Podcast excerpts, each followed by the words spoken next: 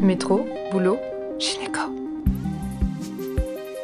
Le micro des gynécos, les podcasts de la GOF. Bonjour à toutes et à tous et merci de nous rejoindre pour ce nouvel épisode du micro des gynécos.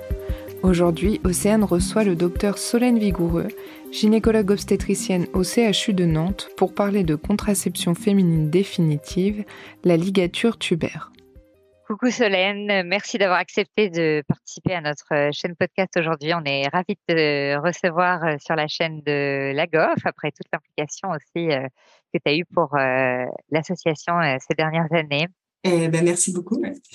Aujourd'hui, si tu es toujours d'accord, on souhaitait profiter de ton expertise pour discuter de la ligature tubaire. On avait pensé te demander d'abord un petit peu les, chiffres, les statistiques sur les différents pays concernant les, le choix de la ligature tubaire par les patientes les chiffres ils sont euh, assez différents en fonction des pays. Euh, de manière générale, c'est des données de 2019 des Nations Unies. On appelle ça maintenant contraception définitive, mais euh, c'est vrai que le terme qu'on entend souvent, c'est stérilisation. Et donc, ça représente 24% dans le monde de, de femmes qui utilisent cette contraception-là. Par rapport aux hommes, c'est plutôt 2%. Et donc après, quand on va un peu plus dans les détails euh, euh, des différents pays, c'est très différent. En France, on est plutôt autour de 4,5%. Ça, c'est des données euh, de 2016 pour l'ensemble des femmes, sachant que c'est beaucoup plus fréquent quand l'âge avance. Donc au-delà de 40 ans, on est plutôt aux alentours de de 10% et avant, bah, voilà, beaucoup moins. Mais en, globalité, ça fait 4,5% des femmes en, France pour la contraception définitive. Et dans les autres pays, on a des pays comme l'Inde, le Mexique, par exemple, qui ont plus de 30% d'utilisation. Après, des pays comme la Chine, où c'est voilà entre 20 et, et 30%, les États-Unis aussi et le Brésil. et puis après, les autres pays où c'est beaucoup moins important. Ok. Et du coup, en France, les règles, on va dire, pour euh, accéder à la stérilisation, euh, la législation euh, qui encadre le, geste? Est-ce que tu peux nous, les rappeler? Alors, c'est très simple. Hein, euh, les règles euh, depuis euh, la loi de juillet 2001, la ligature des, des trompes, enfin la contraception définitive, elle est accessible pour les femmes qui le demandent au-delà de 18 ans. donc, il y a une contrainte d'âge et il y a un délai de réflexion qui doit être de plus de quatre mois entre une première consultation médicale euh, avec euh, une information euh, précise et claire sur la technique, sur les enjeux, le fait que ce soit contraceptif, avec une, une, demande, donc une signature d'un consentement à ce moment-là, et donc un délai de réflexion qui doit être de quatre mois, qui peut être soit sous forme d'une deuxième consultation de quatre mois et ensuite une chirurgie, soit la chirurgie selon la et du coup, pour prouver ce délai de réflexion de quatre mois, pour prouver qu'on l'a respecté, est-ce qu'une note euh, de la part du médecin dans le dossier de la patiente, ça peut suffire? Ou est-ce qu'on est vraiment euh, supposé faire signer deux consentements à la patiente avec euh, deux dates distinctes, éloignées au moins de, de quatre mois? Euh, c'est oui, c'est assez clair quand même dans la dans la loi. C'est effectivement on doit euh, lui remettre euh, un dossier d'information écrit qui est qui est accessible et fait par le gouvernement et avec un consentement écrit, enfin qui montre qu'il y a eu un délai de de réflexion de quatre mois. Donc une première consultation où on fait signer ce consentement et puis une deuxième consultation qui peut être la consultation de chirurgie, mais il faut bien que le délai de réflexion de quatre mois soit respecté. Et ça, c'est pareil que ce soit pour la contraception féminine ou masculine. Ok, parfait. Donc la, la limite de l'âge, le délai de réflexion, et puis euh, c'est tout. On va dire que finalement, en tout cas, il n'y a pas de restriction légale ou officielle sur la nulliparité, non, il y en a aucune. Enfin, vraiment dans la loi, c'est assez clair. C'est c'est enfin c'est écrit que euh, elle peut être, pratiquée que si la personne majeure euh, est intéressée à exprimer sa volonté libre, motivée et délibérée. Euh, elle peut pas être pratiquée sur une, une personne mineure euh, et euh, il faut qu'elle ait une information claire. Dans la loi, il n'y a aucun délai d'âge, aucun, enfin à part le délai de réflexion, il n'y a pas de, de question de parité voilà, de maturité, euh, enfin, mise à part l'âge. Ok, parfait. Et ensuite, pour le, choix de la technique opératoire, tu formules l'information comment auprès de tes patientes? Je leur parle des deux modes de contraception définitive déjà à chaque fois, donc euh, la contraception euh, définitive masculine et euh, féminine. D'ailleurs, je peux peut-être te donner des petits chiffres sur la contraception parce que les choses sont quand même en train de changer, notamment en France.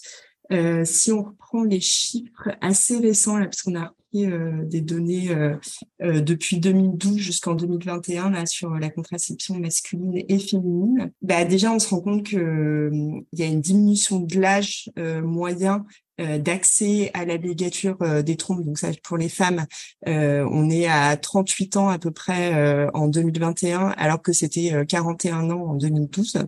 et c'est à peu près la même chose pour la vasectomie.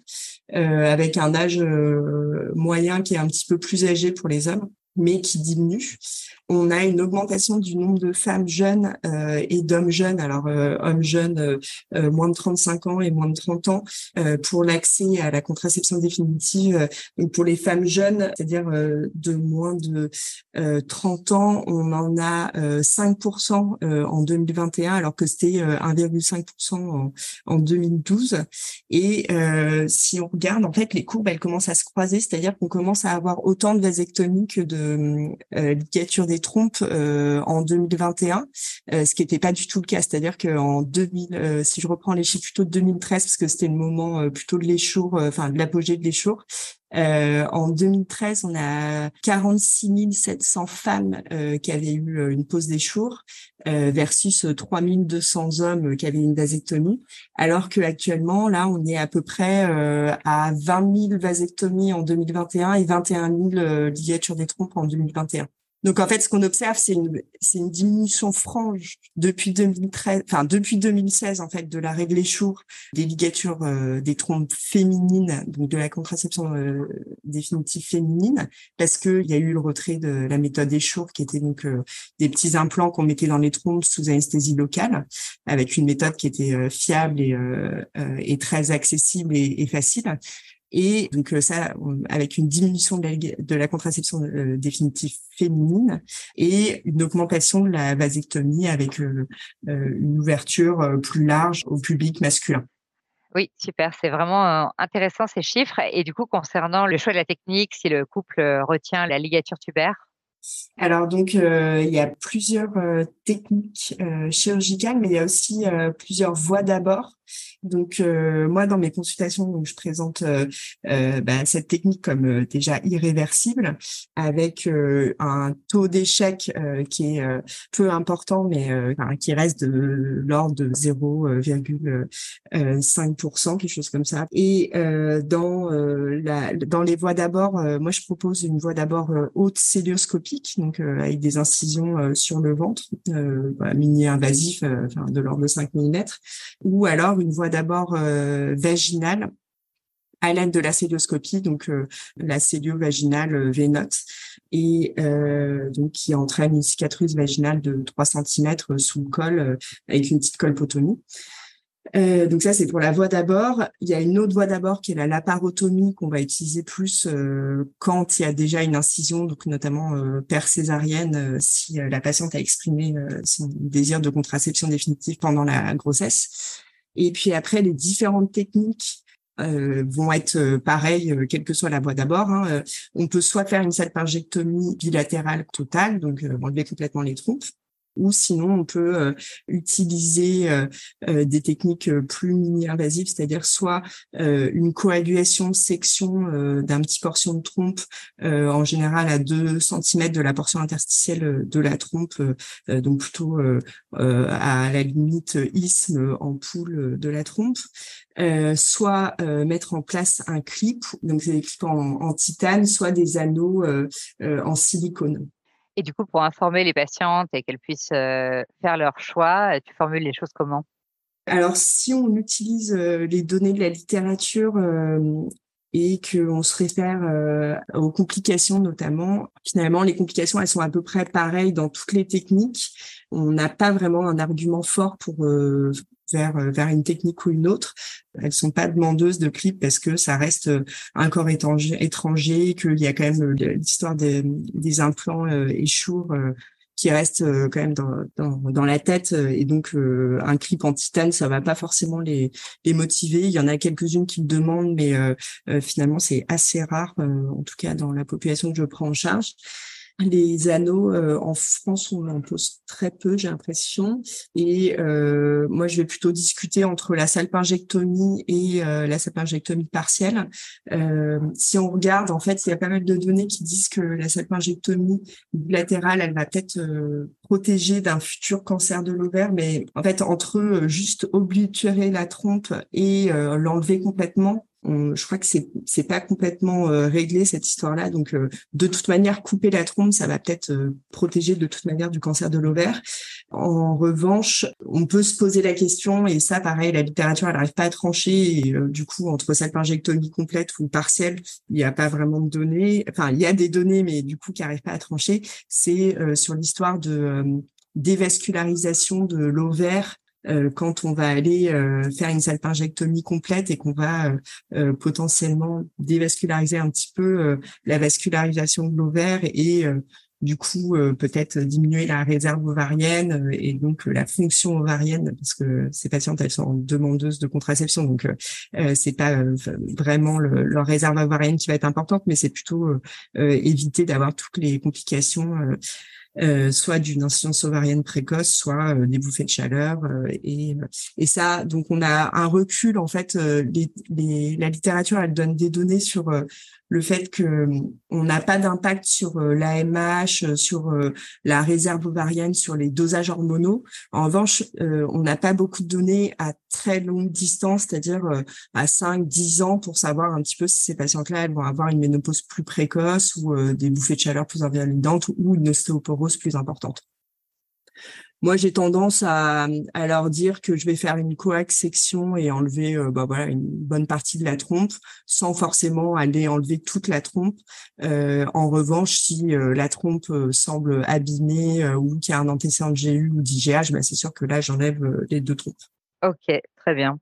Et concernant les complications un petit peu des, des différentes techniques et leurs fréquences alors sur euh, les complications des techniques, on peut avoir euh, euh, donc des complications chirurgicales qui sont finalement peut-être les plus simples et les moins fréquentes. C'est-à-dire que on va avoir 1% à peu près de complications de toutes les techniques, avec notamment sur les clips potentiellement des migrations de, clips qui sont de l'ordre de 0,5%. Et c'est assez fréquent. De toute manière, la manière dont marche le clip, c'est que il va obturer la trompe euh, et euh, faire euh, qu'elle va se sténoser. et ça, c'est un processus un peu long. Euh, et c'est assez fréquent de voir euh, une patiente pour une autre raison, c'est-à-dire une hystérectomie, euh, je sais pas, à distance de la pose de clip à 10 ans, et de voir que le clip il est plus du tout en place, mais la méthode elle a quand même été efficace. C'est pas parce qu'il a migré à distance, parce que il avait complètement sténosé la trompe qu'il n'a pas été efficace. Donc ça c'est pour les clips. Euh, pour les ados, on a des complications euh, qui sont décrites comme euh, des saignements, des déchirures tubaires ou alors des douleurs qu'on retrouve aussi dans les clips. C'est-à-dire que le clip, il va obturer et faire une sorte d'infarctus hein, sur la microvascularisation de la trompe. Et ces patientes, souvent, elles ont des douleurs assez importantes juste en post-op immédiat qui nécessitent même parfois un peu de morphine dans les suites vraiment immédiates, c'est-à-dire dans les, dans les 12 heures. Sur les autres complications, on peut voir bah, notamment euh, sur des trompes euh, qui vont où on va enlever un petit bout, donc coax section, bah, on observe un peu plus d'IGH dans cette population-là et euh, un peu plus de grossesse extra-utérine quand les patientes sont enceintes. Donc soit parce que elles ont voulu être enceintes euh, et que euh, il y a eu une fécondation in vitro ou que elles ont eu une reperméabilisation tubaire pour un regret. c'est vrai que ces populations-là qui ont une coagulation section, elles ont un peu plus de grossesse extra-utérine, même si ça reste extrêmement rare une des euh, complications qui me semble la plus euh, grave, euh, peut-être la plus impactante en tout cas pour la patiente, c'est probablement l'échec de la méthode. Alors il y a un des un des échecs qui peut être facilement évitable en fait, c'est être sûr que la patiente n'est pas enceinte le jour de la ligature des trompes. Donc, euh, je vous conseille de faire systématiquement euh, des BTHCG quand même euh, la veille. ça m'est arrivé, en tout cas, ça arrivera probablement encore, mais que des patientes aient eu des rapports soit la veille, soit deux jours avant, et elles étaient enceintes dans les trois mois après la, la ligature des trompes. donc ça, c'est une chose qu'on peut probablement pas trop éviter, à part leur demander de pas avoir de rapport dans le mois avant l'intervention ou d'avoir une contraception qui est, qui est, bien efficace. Et euh, si on reprend les échecs, en fait, euh, il y avait des données françaises euh, qui ont repris un peu tous les échours. C'était pendant les échours, il y avait, euh, euh, ils ont comparé les échours à la voie célioscopique.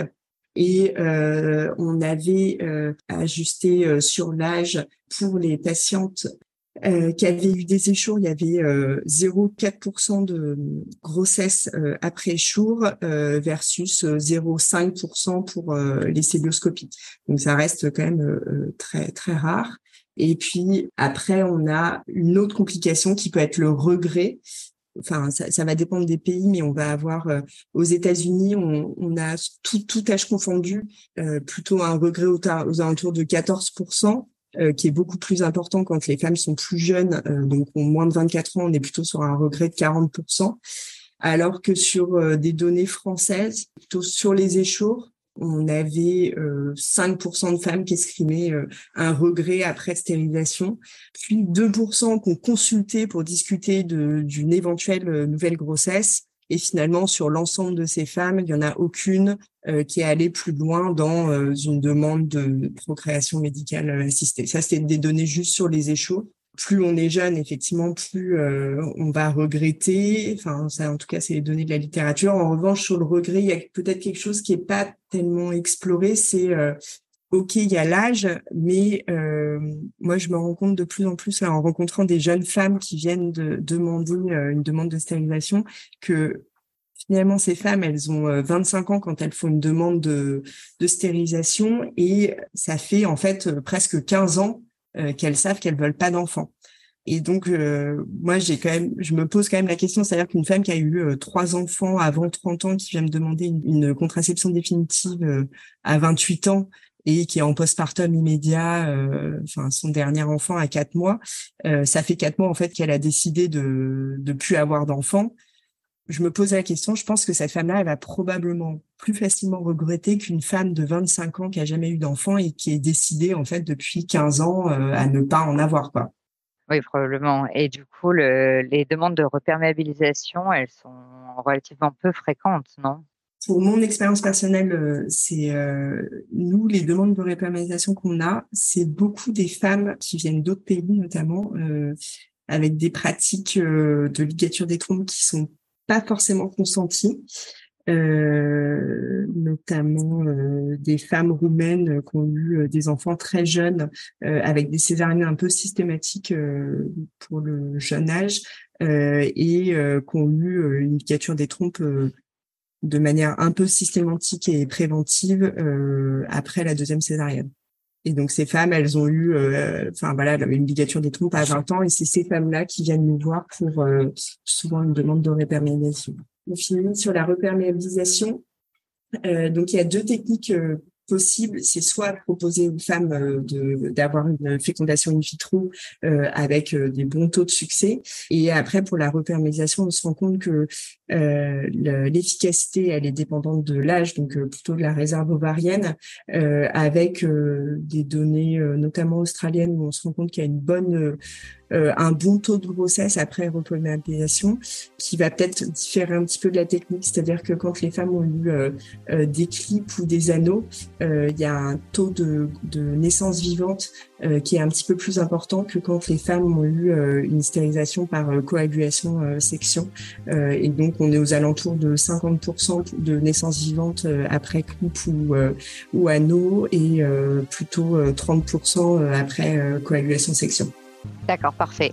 Eh bien, écoute, merci beaucoup, euh, Solène. C'était vraiment intéressant d'avoir tous ces chiffres et puis de discuter de la ligature tubaire aujourd'hui. Eh bien, merci.